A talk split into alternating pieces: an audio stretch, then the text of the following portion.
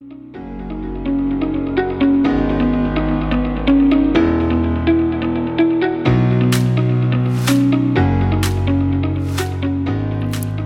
och välkomna till ett helt nytt avsnitt av Lifetalk-podden med mig Karin Haglund, kost och hälsocoach och min man Anders Haglund, transformativ mental coach.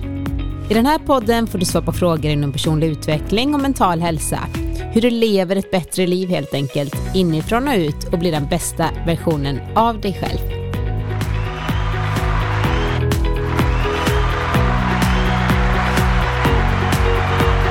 Hej Anders! Hej Karin! Hur står det till idag? Jo, tack. Återhämta mig precis från eh, den där basiluskan som har gått omkring bland barnen. Mm. Jag och Vince klarar oss. Ja, det gjorde peppar, peppar.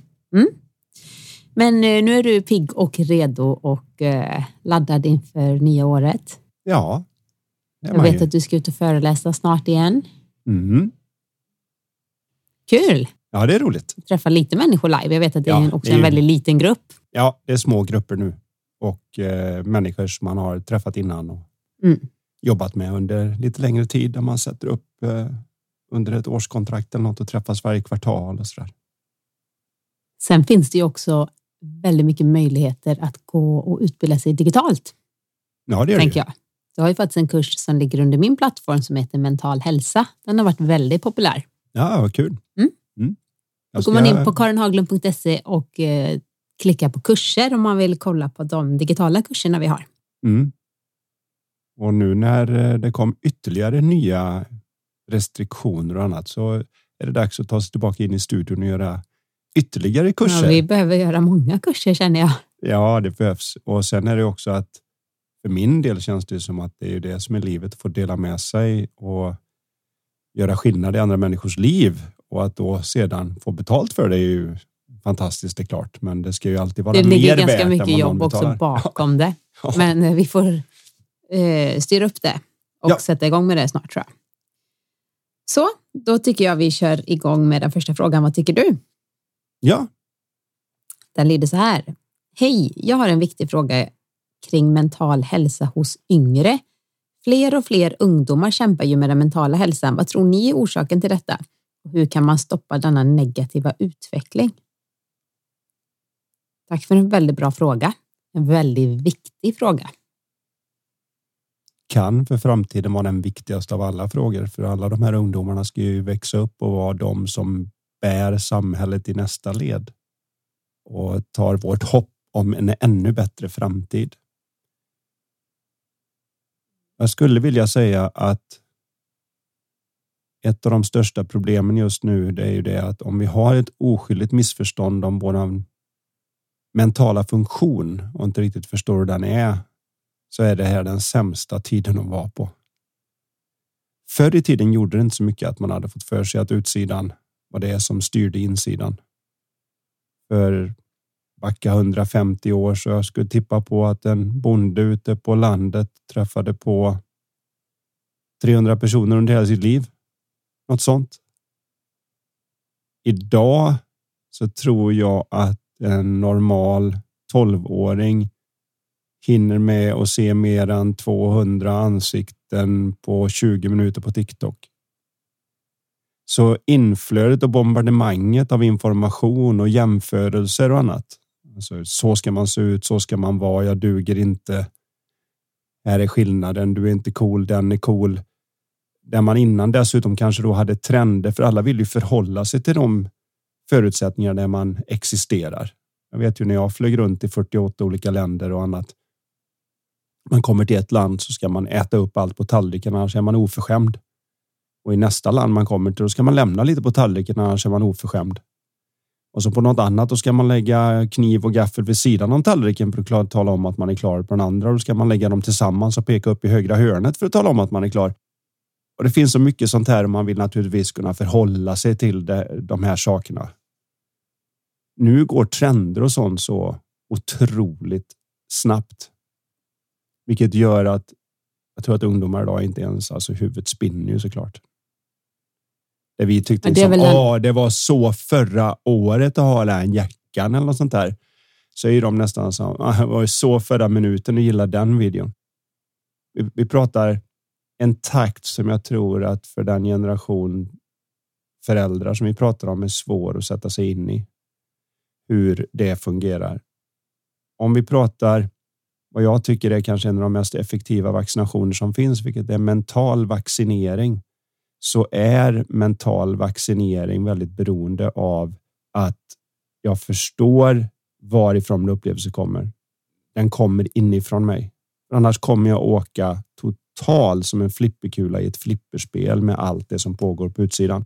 Och det är vad jag ser med väldigt eh, många av de ungdomar jag har fått träffa på och så vidare som kämpar just nu. Alltså, det är fler och fler som mår dåligt.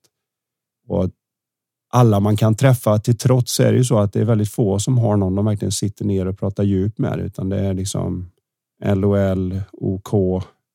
De har förkortningar när de smsar varandra fram och tillbaka. De orkar nästan aldrig ens ta ett samtal och faktiskt höra den andra personens röst och säga hur ska vi hitta på de det är här? lite distraherade tror jag de upplever sig själva. Eller Ja, är de inte medvetna ju- om det kanske, men Nej, men man ser ju hur de sitter och flippar i TikToken och vad det nu är de har. Om de jag inte redan gör ut- det. Ja, jag är säkert de, redan ute genom att ha TikTok som exempel om någon ungdom hör det här.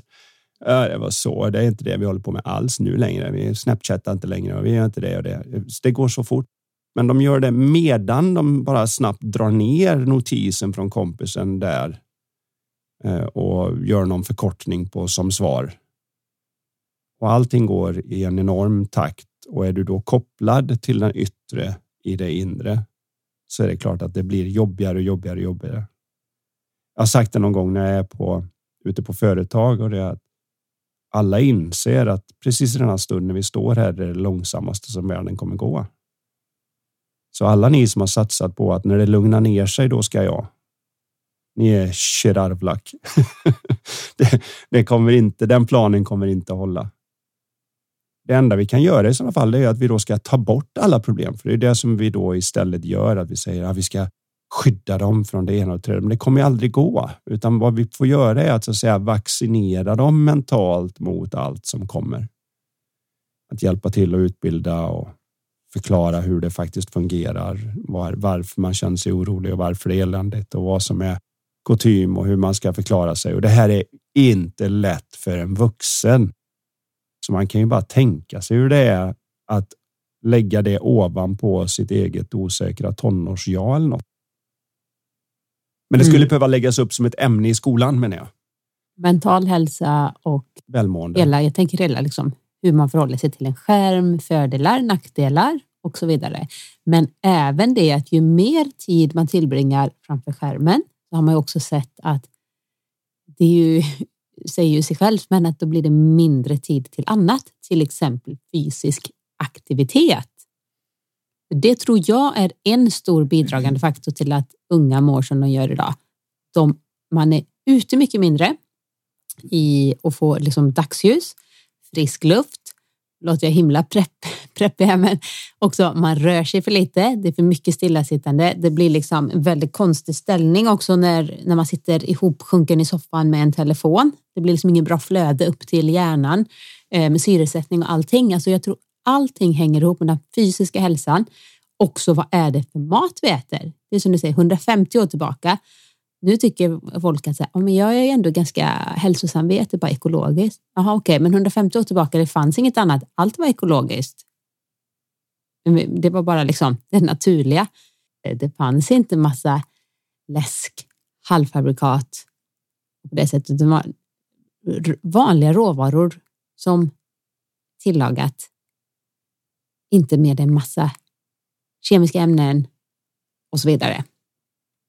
Det tror jag också rubbar kosten, avsaknad av träning och alldeles för mycket skärmar och med det mentala som det innebär. Som du säger med förebilder och att det finns så många att jämföra sig med. Jag brukar kalla det jämförelsens tyranni. Där man förut hade några stycken på gatan, liksom, där man visste att ja, Per han springer snabbast. Och Bengt han är absolut bäst på att spela fotboll.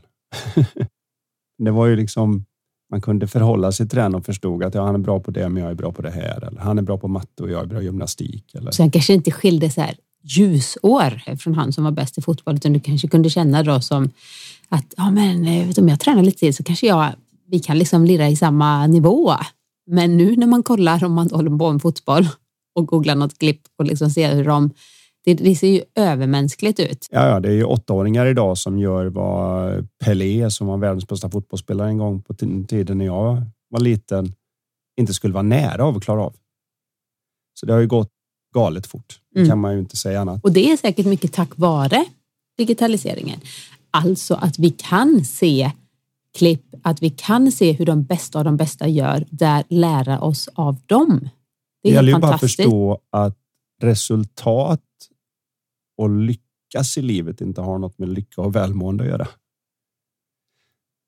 Det är två helt skilda saker. Vi blir uppenbarligen jättemycket bättre på allting. Det finns säkert 12-åriga youtubers som gör nästan proffsigare videos än någon filmmaker för 30 år sedan. Med den teknik som finns och allt vad det nu än är. Det är helt galet vad de kan åstadkomma och man blir helt fascinerad. Samtidigt så om man jämför med deras välmående standard så är ju inte den följt med alls. Som du nämnde då vad det gäller kropp och annat så missar vi en sak tycker jag, många av oss. Det är ju det att underhåll är ju inte speciellt sexigt. Jag vet bara att vi själva upptäckte det när eh, det gäller till exempel att ta hand om diskmaskinen som man ändå tänker gör rent sig själv, för den gör ju rent tallrikarna i. Men det gör den ju inte. Själva maskinen blir smutsig så plötsligt får man ta loss allting och fixa och dona.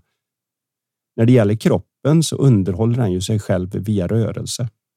Det är ju det man inte förstår med stillasittande. Att om jag inte rör på mig kan kroppen inte underhålla sig själv. Den kan inte transportera bort skräpmaterial. Den kan inte transportera ut eh, syre och näring och mineraler och vitaminer och alla ingredienser som behövs för att växa och läka och allt det där.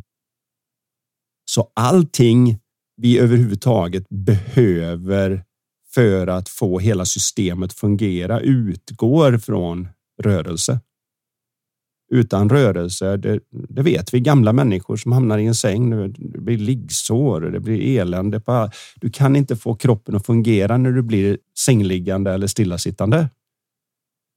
Vi tar kanske inte det hela vägen och bara tar det för givet. Ja, men den funkar väl? Nej, Kropp kroppen underhåller sig själv via rörelse. Och vi kan titta på det även som att om vi söker efter liv i olika galaxer, alltså när vi söker efter liv så letar vi efter något som rör sig. Så ju mer det rör sig, ju mer troligt att det är liv. Jag kan säga det om människor också. Ju mer du rör dig, ju mer troligt att du har liv. Så det är en bra utgångspunkt. Sen vet vi också att all energi på den här planeten kommer från solen. Eh, solens energi vi lever på och vi behöver vara ute i solen. Många tycker undvik, blocka, skärma. Och det är klart att är det ett ozonhål och det blir skadligt så är det inget bra alls. Och astronauter som är utanför jordens skyddande magnetlager och atmosfär, de vill inte bli träffade av vad solen har. Men för oss andra så vill vi få till det och det är svårt, speciellt för oss som bor i Sverige. Och kanske den viktigaste biten är ju att få fram D-vitamin. För utan D-vitamin så är det jättemycket som inte funkar. Många tänker på en D-vitamin som en vitamin, men det är det ju inte egentligen. Det är ju en stor hormon som sköter om en massa olika processer i kroppen. Så vi måste få till den och får vi inte till den på det sättet så vi inte får möjlighet att komma ut och det är nästan ingen som springer omkring halvnäck. Ja, och sen hjälper det tyvärr inte på vintern för att solen står inte i rätt vinkel heller så vi kan inte ta upp den. Nej, och du har i stort sett bara ögon och näsa som syns. Precis, vantar och tjocka jackor och mössor. På vintern bör man ta ett D-vitamin. Ja, det måste, jag vill inte säga bör, man måste det. Man, ja. jag, jag ska gå så långt som att säga, alla är så rädda för att vara kategoriska. Oj, oj, oj, nu blir jag uthängd i någon tidning för jag sa det, det går inte. Men jag vill säga, alla måste ta ett D-vitamintillskott på vintern om man ska bo i Sverige. Kommer man från ett annat land där man är så att säga genom årmiljoner har kommit fram till att man ska ha lite brunare hud för att klara sig och så flyttar man till Sverige. Då är det definitivt året om. För den huden är gjord för helt. hud är ju bättre på att ta upp D-vitamin. Och det är ju så logiskt allt sånt för att vi behöver vara bra på att ta upp D-vitamin här, men ja. det räcker ändå inte på vintern. Allt, allting med näringskemi, allt, allting liksom hör ihop även med vårt mentala mående. Så allting sitter ihop så man behöver tänka vad man kan göra jag tänkte då stillasittande framför en skärm, spelande tv-spel, tittande på sin telefon, och drickande i det. Red Bull eller och någonting. dricker Red Bull eller Fanta Det är eller inte Red Bull Coca-Cola. är nog inte inne nu, men de här, äh, de andra. Men Ta lite Coca-Cola Zero eller någonting ovanpå det med lite aspartam som sabbar din eh, mikrobiom i tarmfloran. Om vi nu ska dra loss lite ner i det rabbit holen. Så har du ett recept för psykiskt illamående. Och fysiskt Och dåligt fysiskt. mående. Så är det ju. Nej, men så det gäller att göra mindre av det och mycket mer och få in liksom det goda vanor. För nu kan det ju låta så här, ja men om man nu lyssnar och man är 17 år och lyssnar på podden tänker, men gud, jag hinner inte träna eller jag hinner inte det här. Men det handlar inte om allt eller inget utan få in små stunder av dagsljus varje dag. Ta ett D-vitamintillskott. Ät lite mera färggrann bra mat. Se till att eh, styra det här lite med skärmtid, att ha den avstängd, telefonen absolut helt avstängd på nätterna, gärna på kvällen också, Mm. alltså lite senare på kvällen, in, en stund innan man går och lägger sig. Och har kommit ut och rört sig under dagen, för då kommer man också sova bättre. Sömnen hänger ju också, det, också, det finns så många svar på den här frågan skulle jag säga, för sömnen det är också en sak. Eh, ungdomar sover mycket, mycket mindre idag än vad de gjorde för bara 50 år sedan. Jag tror även det handlar om mycket om rörelse. En enorm skillnad att lägga huvudet på kudden efter att man har varit ute och sprungit och lekt röda vita rosen och burken och spelat fotboll och allt vad man gjorde när man själv var liten. Och att lägga huvudet på kudden efter att ha spenderat åtta timmar med en skärm som en del gör. Du är mentalt sliten av skärmen. Du har tänkt, du har grunnat, men du är inte. I och med att du inte har rört på lymfsystemet och inte använt kroppen så den underhåller sig själv så är du inte slut på det sättet. Det vet alla som har varit ute och åkt skidor en dag. Jag utmanar den och har sömnproblem som kommer tillbaka efter det där. Utan det är, man, är på, man somnar på väg ner i kudden. Mm. Samma när jag spelar golf. Man var ute hela dagen. Man tränade fyra timmar, gick ett varv på golfbanan, gick till gymmet och så kom, åt man och så kom man hem. Det var inte som att "Åh, jag måste nog titta på tv innan jag kan somna, utan det var bara kan alla bara tysta? Mm. och så packar man ihop. Det här är ju för att det är så vi är naturligt gjorda för att fungera. Och sen har vi då den här mentala aspekten att vi behöver lägga in det någonstans i skolarbetet. Men för att det överhuvudtaget ska hamna på skolarbetet så måste det ett förstås av de som ska lära ut det. Om inte de förstår det så har vi bara massa stressade lärare som ska försöka hjälpa stressade elever. Och det är ju som att gå till en tjock läkare och be om att bli smal. De har ju inte själva så att säga receptet på det. Och om de har receptet på det så tror de inte på det för de har använt det själva. Och om de tror på det så vet de inte hur de ska få sig själva att göra det. Så det spelar ingen roll hur du tittar på det så är det fel person där ute. ut det. Vi behöver ha en liten, eh, det behövs en, det behövs en stor omvälvande grej där och det behövs ett ta tag i det nu och vi är inte så bra på det där med att se att det här kommer ju vara en fullkomlig lavin av utbrändhet och depression och annat om 15 20 år när hela den här generationen växer upp. Så vi behöver ta tag i det nu. Ja, ligga lite före den kurvan. Och det här är ju svåra frågor. Jag vet inte om det här gör den här personen speciellt mycket klokare. Men, Men att det är diskussionen väldigt komplext och att det är en viktig diskussion och en väldigt bra fråga. Så tusen tack för den. Jag tänker också på när du har varit på skolor och så föreläst och kommit hem och berättat för mig att det var så många här, ungdomar som har kommit fram och sagt wow, det här betyder så mycket. Jag liksom förstod någonting helt, Mm. helt annat och varför har man inte fått lära sig det här och det här är så viktigt och aldrig hört det innan. Alltså, Ja, man vill ju att det ska vara så där självklart. Jag, jag längtar efter den dagen när jag kommer ut och ungdomar till exempel skulle säga att va? Ska du inte lära ut något vi inte vet? Det här har vi pratat om hela första terminen. mm. det är du. Det är, Det är ett det mål. hade varit något. Vi tar en ny fråga. Hej på er båda. Kul att min fråga från i april kom med i podden. Jag har lyssnat vidare och sedan dess, men även läst veckans Anders. Och det kan jag tillägga då att det är eh, Anders eh, coachbrev som ligger gratis. Man kan prenumerera på, på hemsidan. Nu har jag en fråga som jag har funderat länge på. Hur kan man läsa så mycket som du gör, Anders? Det kommer ju en bokrecension i varje veckobrev, vilket måste betyda att du läser en bok i veckan. Hur mycket tid lägger du på att läsa böcker och använder du någon särskild speedreading teknik? Hur lång tid tar det för dig att läsa en bok med till exempel 250 sidor? Själv läser jag nästan varje kväll men behöver ofta mer än en månad för att läsa ut en sådan bok och en del böcker är ju mycket längre än så. Med vänlig hälsning Ronny. Intressant. Ja. Mm. Jag har som en av mina vanor är att nästan alltid faktiskt är det första jag gör på morgonen är att jag läser vart 20 minuter. Numera då, jag var ju faktiskt eh, en gång i tiden när jag skulle hjälpa barn som hade dyslexi och så, så blev det intressant för mig att titta i den riktningen att istället för att studera varför har de dyslexi och vara dyslexiexpert så blir jag intresserad av ja, men vilka är det som läser bäst då? Och vilka är det som skriver bäst och stavar bäst? Och så började jag prata med folk som var både extremt duktiga på att vara med i sådana här spelling contests som det kallas när man tävlar i att stava bäst. Oftast ungdomar som gör det. Men vuxna tävlade i att läsa snabbast också. Jag träffade bland annat en kille som heter Sean Adams som på den här tiden när jag höll på mycket med det var snabbast i världen. Han var 4250 ord i minuten. Vilket chockade mig för jag tyckte att jag läste bra när jag höll en takt på nästan 300 ord i minuten, vilket är vad de flesta som har gått igenom lite studier gör för man är bara van att läsa. Att man ens vet hur många ord i minuten man läser, ja, tänker jag. Det är lite nördigt, men ja. Men jag, jag hade, det fanns såna här tester på dator och sånt man kunde göra. IQ var det en som jag använde som heter EYEQ. Jag vet inte om den existerar längre, men då var det en sån här cutting edge grej som jag köpte hem för ett antal tusen kronor och installerade i, i datorn och så satt jag och övade med den där för att den då visade hur man skulle klara och öka sin hastighet.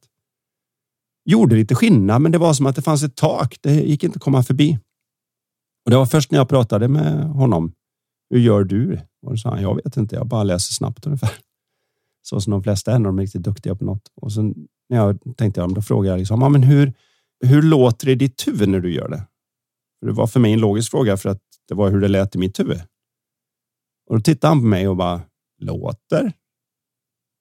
Helt frågande. Och i samma stund som han tittade på mig så frågande så slog det mig så uppenbart att klart som sjutton det inte låter i huvudet. För om det låter i huvudet så kan du aldrig läsa fortare än du pratar. Och om du pratar som Arne Hegerfors säger pucken går ut till vänstersidan med Fjoppa passar in pucken. Och. Du blir helt stressad nästan av att läsa. Ja, det, det är ju jobbigt. Det är nästan lite jobbigt. Och sen så att när jag insåg det Eh, så frågade jag också vad gör man då? För att jag kan inte. Jag kan inte titta på ett ord utan att det kommer in ett ljud i mitt huvud. Så när jag, om jag ser ordet lampa eller AMPA så, så låter det ju lampa i huvudet. Och det förstår jag, det går ju inte. Inte om jag ska läsa något fortare. Och då sa han det att ja, men stoppa en penna i munnen. Så biter du om pennan och så säger du medvetet mm, och så läser du sidan. Och så gjorde jag det och så då fattade jag ingenting. Det var som att hela hjärnan bara sa does not compute, does not compute, error, error. error. och så han bara häng i. Jag höll på med det tror jag i nästan en vecka.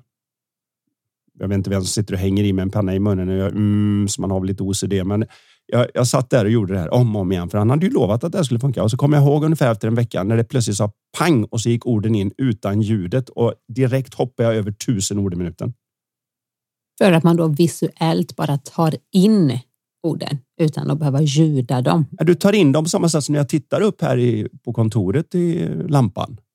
Så går inte du igenom och beskriver lampa. Du bara vet att det är en lampa. Lampa kommer in. Du behöver tänka lampa. Det bara är en lampa. Tittar du på en vägg så behöver du inte säga vägg. Utan... ja, så, så, vad som händer är att... Så, alltså, inte det. Men så vad som händer är att, att det börjar bli lite samma som du tar in i övriga världen. Att bokstäver får inte en speciell roll. Så V, Ä, G, G går in på samma sätt som när du tittar på en husvägg eller vad det nu än är som är vägg för dig. Eller, och när det börjar göra det, då blir det liksom en enhet. Det är första steget. Efter det så blir nästa steg det att man börjar se att hela meningen blir en sån. Så att man får en hel mening att komma in som en sak. Så det är liksom puff och så fick jag in allt vad som sades i den meningen. Och om någon frågar vad stod det där så plötsligt visste jag det. Innan när jag satt första dagarna så var det bara fråga mig vad som helst om vad jag läst. Jag har ingen aning. Du får påstå att mitt undermedvetna tar det vad det vill, men jag vet inte vad det är jag har mm. lagt ögonen på. Sen ska jag då veta att det finns så nu har jag två olika sätt att läsa på. Och vad jag menar med det är att när jag behöver så att säga vad normala människor skulle kalla normala människor, men vad de flesta människor skulle kalla för att skumma när man skummar text och man letar efter något. Det kan jag göra med speedreading, men jag får med allt. Jag behöver inte skumma. Men jag får ingen större upplevelse av det. Så om jag skulle läsa en, eh, låt oss säga man läser en skönlitterär bok, så skulle jag aldrig använda speedreading. Läsa Harry Potter och bara brrr, det är ju ingen upplevelse. Utan då vill du snarare nästan sakta ner och ha ljudupplevelsen. Det är ju, mm. Du vill inte bara säga tjoff, där fick jag in det, utan du vill verkligen ha att eh, Voldemort kom gående på den stigen och det knastrade under hans fötter. Du vill ju ha den upplevelsen för att du är ute efter något annat nu. Många av de böcker som jag rekommenderar och annat eh, ska man också veta att de har jag ju läst i mängder och en del av alla 847 så har jag upprepat och det är ju när jag då har läst någon bok eller inte har läst någon bok, men det har inte kommit fram någon jag tycker jag kan rekommendera. Jag vill inte bara rekommendera varenda bok jag Nej, läser. Precis. Så att, men eh, det är ju så att det är inte som att nu har jag läst en bok, jag rekommenderar den, utan eh, det kanske är ännu konstigare då när det är varje det kommer vecka. fram gamla så att säga, favoriter också. Ja, man får ta fram gamla favoriter ibland. Och, och sen är det ju också så att du kommer ju inte ut med en veckans Anders varje vecka, 52 veckor om året, för det är ju sommarlov så att säga, juluppehåll och så vidare. Och då hinner du kanske läsa ikapp det lite och så har du flera böcker sen på lager att rekommendera om du... Jag kollade upp det. Jag har i genomsnitt sedan starten så har jag givit ut 44 brev om året. Mm. Så det är åtta veckor ledigt ungefär. 44 i snitt. Vissa år har det varit 40, andra år har det varit 46 eller något, men de flesta år så blir det någonstans 43, 44, 45 som går ut. Sen vet jag inte om det är någon skillnad, för du läser ju nu då nästan alltid dina böcker på iPaden, vilket jag inte har läst. Jag har inte läst en bok på iPad. Jag är gammal moder, men jag vill ha min fysiska bok. Jag vill ja. inte ha någon, något blått ljus eller vitt ljus eller vad det nu är, utan jag vill ha min riktiga bok. Liksom. Men mycket av det du pratar om nu har ju du också lärt mig. För när vi träffades, nu är ju det fel, 17 och ett halvt, nej, något sånt. Ja. Snart 18 år sedan. Så läste jag ju inte speciellt snabbt och ljuda i mitt huvud. Så jag var tvungen när du sa någonting så här, ja men Karin, så, vänta lite, så var jag tvungen att sätta fingret och så här. Och, och likadant en gång när vi flög och några bakom oss satt och hade himla roligt i något ungt eh, något ungdomsgäng. Och jag skulle läsa någon bok och dessutom på engelska, så här, koncentrera mig. Och så sa jag, gud, det är så jobbigt att läsa när de, alltså så här, jag kan inte koncentrera mig, jag ska nog inte läsa. Och du bara, men varför, det spelar ingen roll vad det är för ljud. Du läser väl inte? Jag bara, va? Jo, jag måste ju fick hålla så här. Du fick hålla för öronen, sitta och hålla öronen fingrarna i öronen för, för att, kunna, kunna liksom höra vad jag själv läste. Men det är också borta nu. Jag har inte maniskt tränat så som du har gjort, utan jag bara märker att jag läser väldigt snabbt nu. Jag har liksom gått under de här 18 Men ofta åren. räcker det bara att göra som jag gjorde den insikten att ja, just det. Jag behöver inte ta in det här fonetiskt som skolan lärde ut. För det är nästan för långsamt för hjärnan då. Jag tror inte nästan man kommer ihåg vad man har läst om det blir för långsamt. Nej, det är en väldigt märklig grej och det är det att läser du snabbare kommer du ihåg bättre. Det är också en sak som en del frågar mig, både vänskapsresa och annat. Hur sjutton kan du komma ihåg allt? Vad är Men sen har ju du något, någon konstig gen där, för du kommer verkligen ihåg så mycket konstiga saker. Inte bara när du läser, utan om jag sa någonting till dig för tre veckor sedan, eller om du, ett exempel, och så säger du, ah, men nu, och så ska jag försöka komma ihåg vad det var jag berättade, det har jag glömt av. Och du bara, men det var ju exakt den det här faktan du sa då, som mm. du hade hört på den föreläsningen, eller? Ja, just det. Hur sjutton kommer du ihåg det? Så det är någon, det är en liten sån super... Ja, det är, vet inte riktigt. Uh... Skill som du har. Men det, det, det, kan vara en, en, bra idé att fundera på det om man nu vill läsa mer. Men mm. för att förklara vad drivet kom ifrån var att när jag bytte karriär från att vara golfproffs till att börja ut och föreläsa. Vi pratar nu 96, 97. Jag spelade eh, på Europatouren 96, 97 säsongen. Eh, tappade mitt Europatourkort och ska tillbaka ner på Challenge-touren, vilket kändes blä. Så är det ju. Och så funderade jag lite grann på vad man ska göra och så fick jag en möjlighet att börja föreläsa och upptäckte att jag gillar det och så vidare. Och då gjorde jag ju som jag gör som elitidrottare. Att okej, okay, ska jag göra det här nu? Hur blir jag bäst på det? Första frågan. Det är inte det kanske det är för alla, men min idé var ska jag göra det här, då måste jag vara riktigt duktig på det så jag kan bidra med mycket värde. Och så läste jag någon bok där det stod så här att om du om du läser tusen böcker inom ditt expertområde så kommer ingen annan veta mer. Må vara De sant. inte också har läst tusen böcker och läst ja, den boken. Man, du kommer vara en expert inom ja. ditt område. Du kommer vara topp 10 i världen Lite om du har läst. Lite, väldigt, du får, det, är, inte många andra människor som har orkat med att läsa tusen böcker i sitt ämne. Okay. Så det må vara sant eller inte sant. Det beror säkert på hur mycket man kommer ihåg av de böckerna och allt det där andra också. Om man har tänkt till själv och inte bara på något vis blir som en papegoja av det man har läst.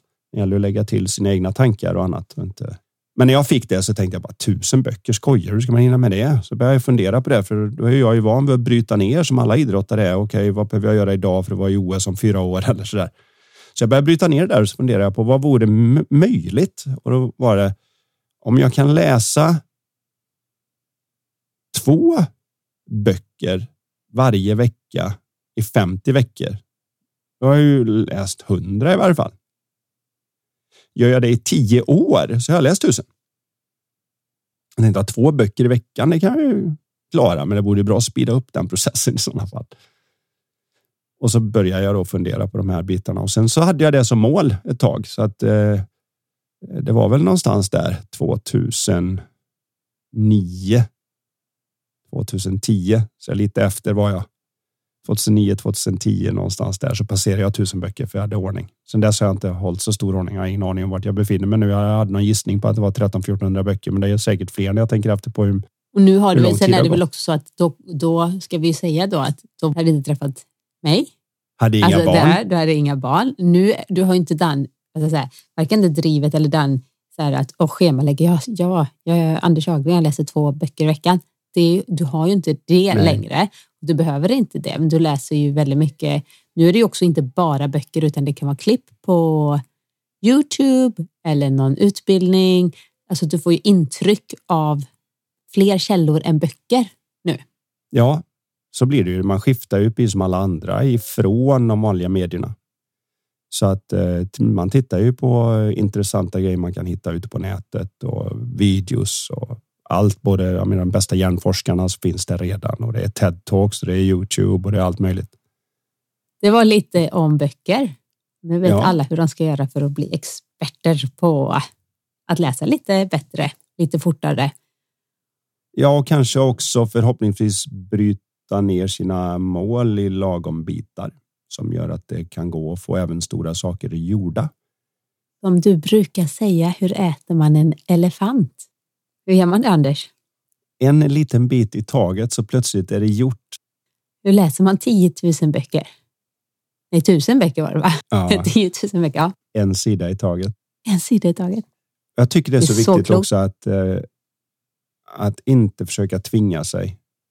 För försöker man tvinga sig så funkar inte minnet. Jag vill påstå att en av de sakerna som gör att jag har ganska lätt att komma ihåg en hel del saker är att jag är genuint intresserad av saker som andra kanske tycker, gud, som du kan ju tycka när jag sätter mig och läser någon vetenskaplig artikel, vet du, bara är ekvationer och mm. konstigt, så tycker du liksom bara, ah, orkar inte.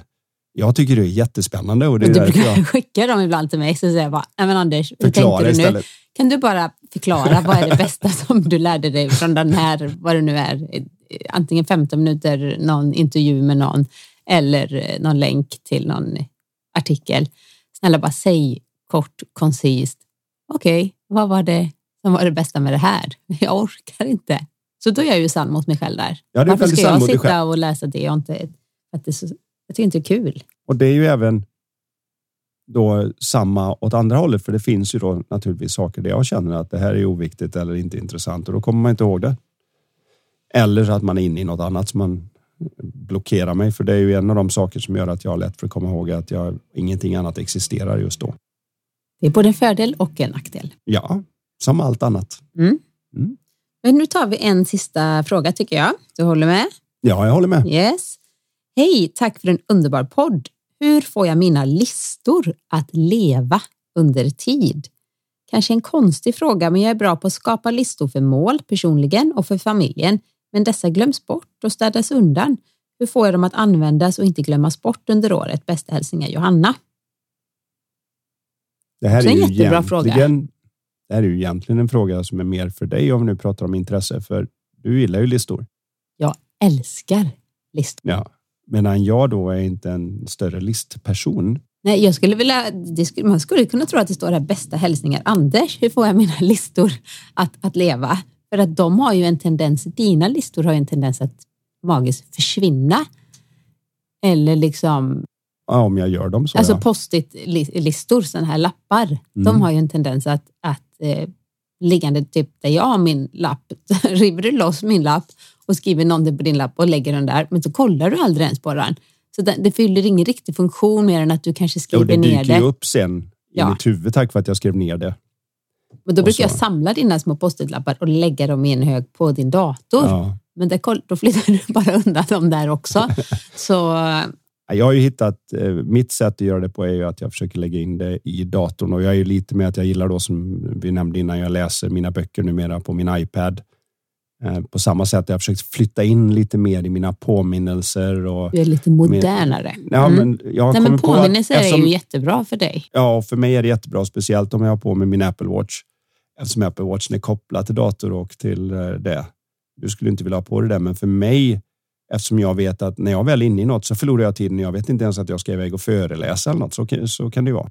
Du har Så- en Karin som Jag är har en din... Karin eh, som är grym på det, men numera då försöker jag också ha en Apple Watch som plingar till och säger att nu har du ett coachsamtal om en halvtimme. brukar sätta ungefär den notisen. Om det inte är att jag ska vara föreläsare någonstans och vet vad så kan det vara att nu ska det vara på Landvetter och då kan det väl varna någon timme innan naturligtvis. Så jag försöker använda det så. Mm. Jag tror att en del, om man märker det som hon har märkt här, att det har svårt att få dem att leva. Ja, då kanske du inte ska kämpa så mycket med att få dem att leva. Det kanske inte är ditt sätt att göra det på. Eller så får du se, hur gör jag det lätt för dem att leva? Man kan ju göra en sån här eh, det, collage, du vet målcollage, som är nästan som en tavla. Man kan sätta upp någonstans. Om det nu är pratar målsättning kanske för året 2022. Vad är min målsättning? Hur får jag det levande? Hur ser den här tavlan eller collaget varje dag? Man kanske kan ha den som en skärm, eh, heter det? skärmbild på datorn. Ja, någonstans i varje fall där det är lättare för en, där man vet att det dyker upp lite grann som att borsta tänderna grejen. Att den, den blir lättare att påminna istället för annars kommer du bara banka dig i huvudet med att gud Mm. så har jag missat det igen. Åh, nu lever de inte den här gången heller. Det är ett olika sätt här nu för att menar hon att få lister avprickade och sen att leva eller har hon lister som ska hållas igång över hela året? Att det ska vara konstant? Det Vet lite man inte olika- riktigt. Eller med, det, det är lite Mm. lurigt här med vad det är frågan egentligen handlar om. Men jag skulle ändå vilja då säga det att det gäller att hitta sitt sätt och inte tro att ja, det har jag läst en bok här nu att Finns inget. jag kommer ihåg jag läste någon Brian Tracy bok. Du vet, det var i stort sett 103 sätt att bli en bra ledare.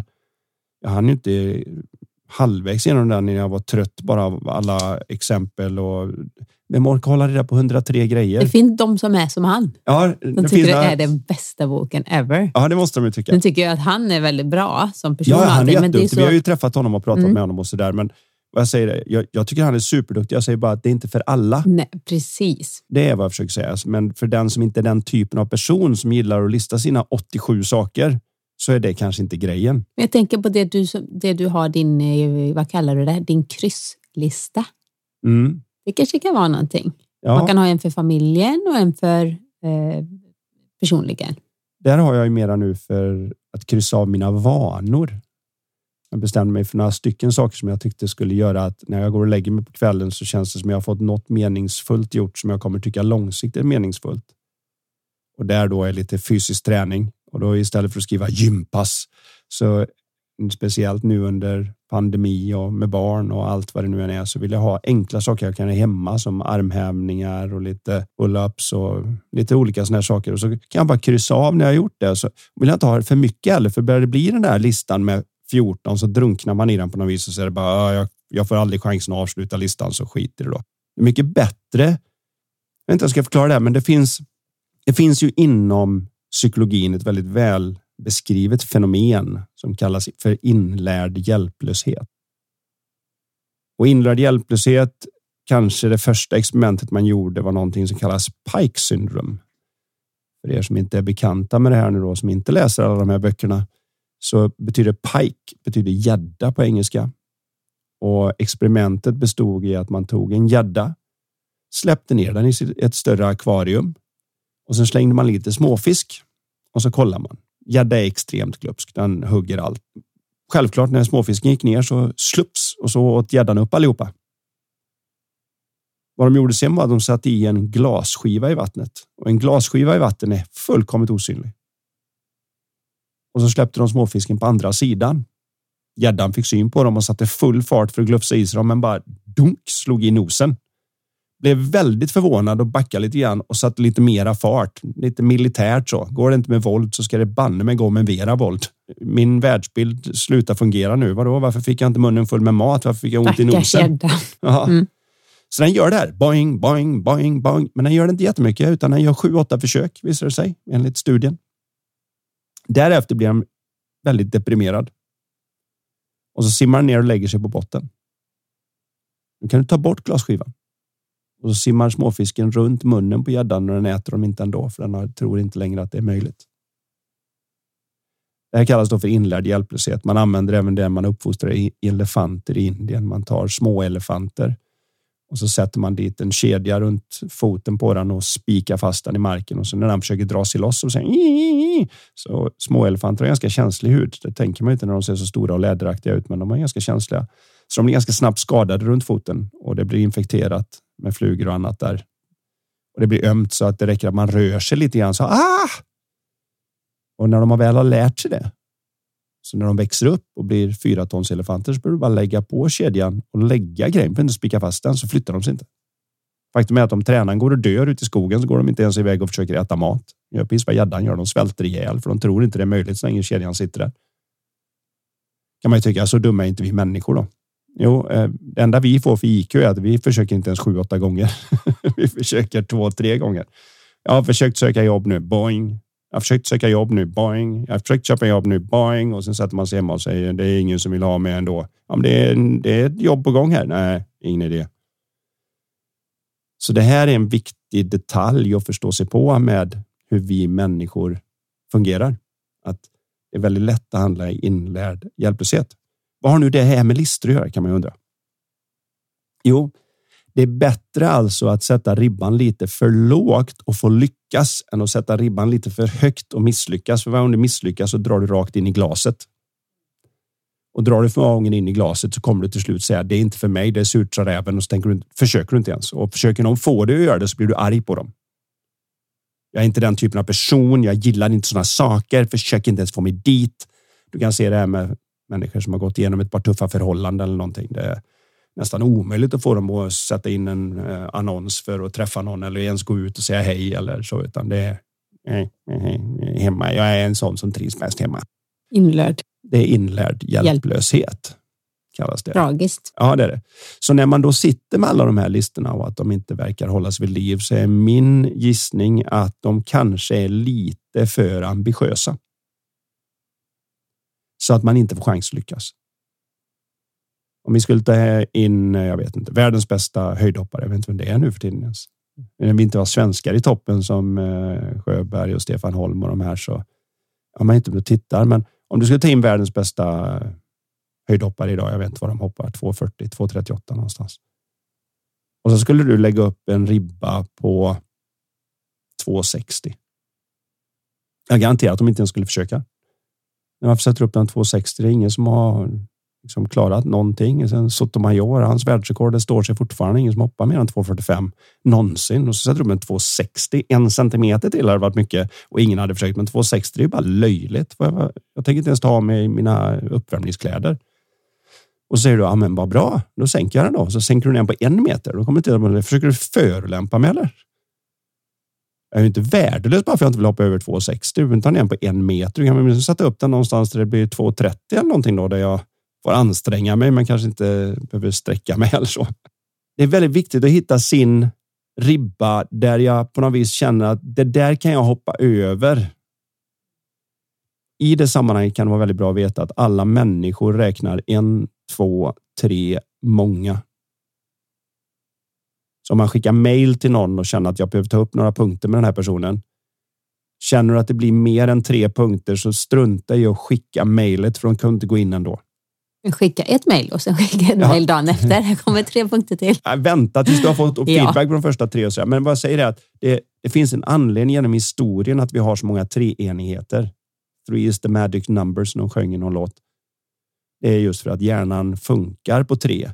Så det kan vara, vad är de tre viktigaste sakerna vi vill göra på listan idag? Mm. Okej, det kan man göra. Samma när jag då och då har gett golflektioner till människor så vet jag det. Jag kan aldrig prata om mer än tre saker och jag kan aldrig ge dem mer än en att tänka på när de ska utföra. Så du kan hålla tre i huvudet, men du kan inte utföra något medan du håller tre i huvudet. Det är därför det är så svårt att köra bil i början, för att en, en bilkörning nu är ju massa olika delar och det är fler än tre. Det är liksom tre pedaler, det är en växelspak, det är någon som tjatar i örat på sidan, två som sitter bak och ska kolla på och så är det massa folk och det är trafikskyltar och det är liksom bara Wah! Och sen någonstans medan man övar på det här så faller det ihop till en sak, vilket är köra bil. Så nu kan du lyssna på radio, titta lite på med sms som man inte borde Vilket göra. man inte får. Nej. Nej. Men du, plötsligt så är det här, det, det går ihop i en chunk som det kallas i psykologin. Det, det går ihop till en sak. Och när det går ihop i en sak då är det lätt att utföra. Men du kan inte jobba med mer än tre saker för att få ihop chunken. För det, Det tänker jag på min, då, jag som är rutinmänniska. Jag har min morgonrutin Ja, som jag inte ruckar på.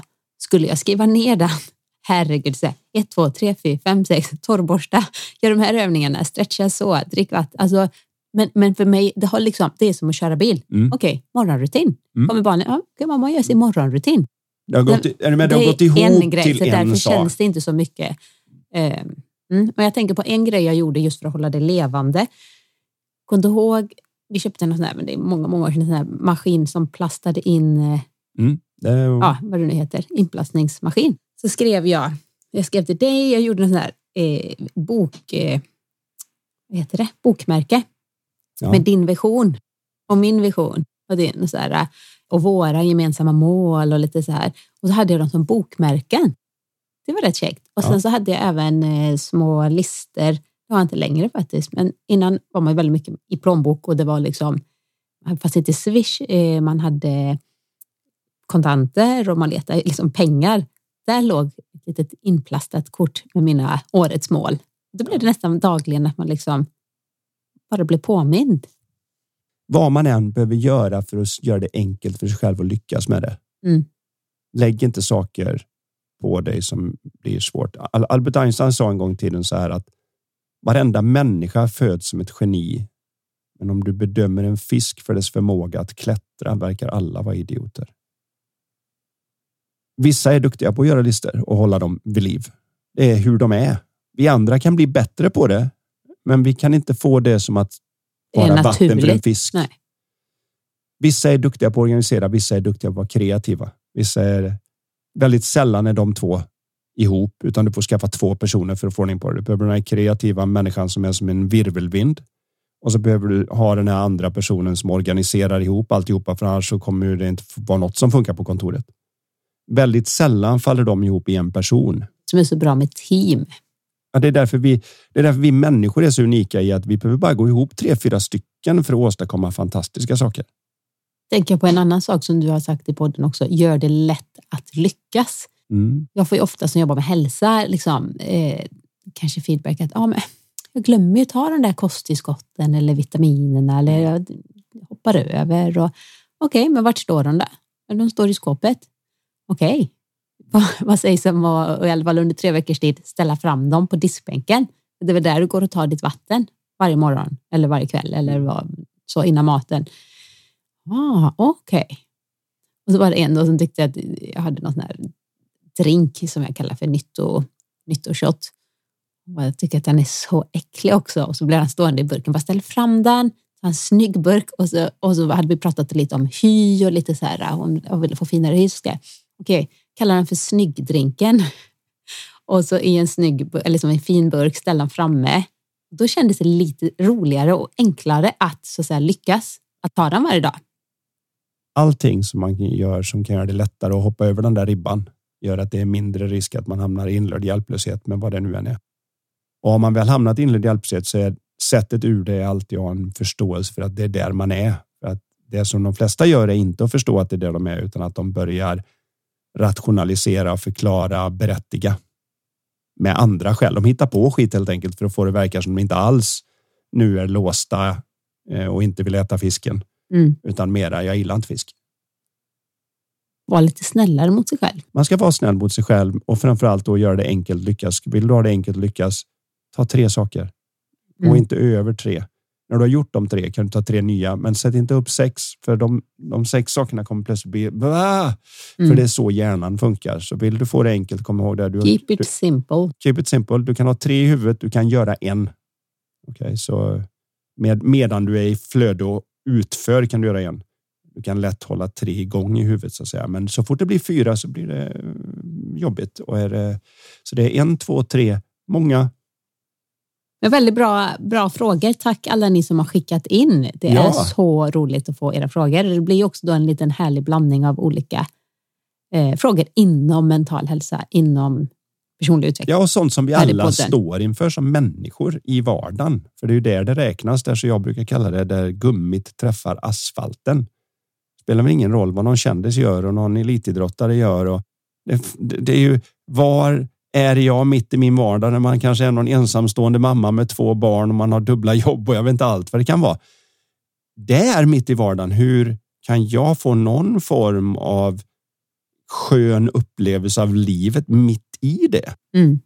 Det är ju egentligen vad vi är ute efter. Nu ser det ut som att eh, det är lite grann dags att avrunda här. För... Ja, men jag sitter och håller mitt lifetalk-kort Ja. här, redo att eh, när du slutar prata, jag skojar bara, Då gör det genast. eh, säga vad som står på det här kortet. Vi brukar ju avsluta varje poddavsnitt med att dra ett kort från våra lifetalk-spel som är spel inom ska säga, coachande frågor. Så nu får ni filosofera över svaret på den här frågan. Vad önskar du mest av allt att du kunde vara bättre på? Det är du. Viktig fråga. Du kanske Det- har eh, lister. Som Ja, jag tror att inte att du önskar att du är bättre på att skriva listor.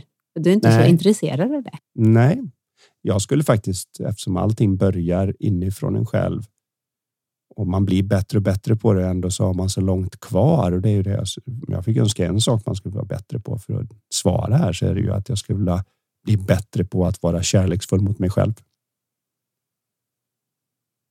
Det här är ju den stora grejen, för jag vet inte hur det är för er andra, men man är ganska tuff mot sig själv in i huvudet. Det är som att man håller sig själv till någon annan standard än den vanligt mänskliga. Det är okej för andra att göra misstag, men inte jag. Eller sånt där får andra göra, men inte jag. Jag blir bättre och bättre på att catcha det där, men tanke är finurlig.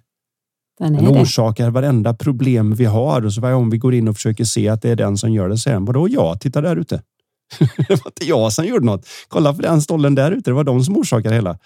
Så det, det är en, en ständigt pågående resa och lära sig att upptäcka att det faktiskt inte finns någon ände på att man kan vara varmare, medmänskligare och kärleksfullare mot sig själv. Och där börjar allting som sen sker på utsidan.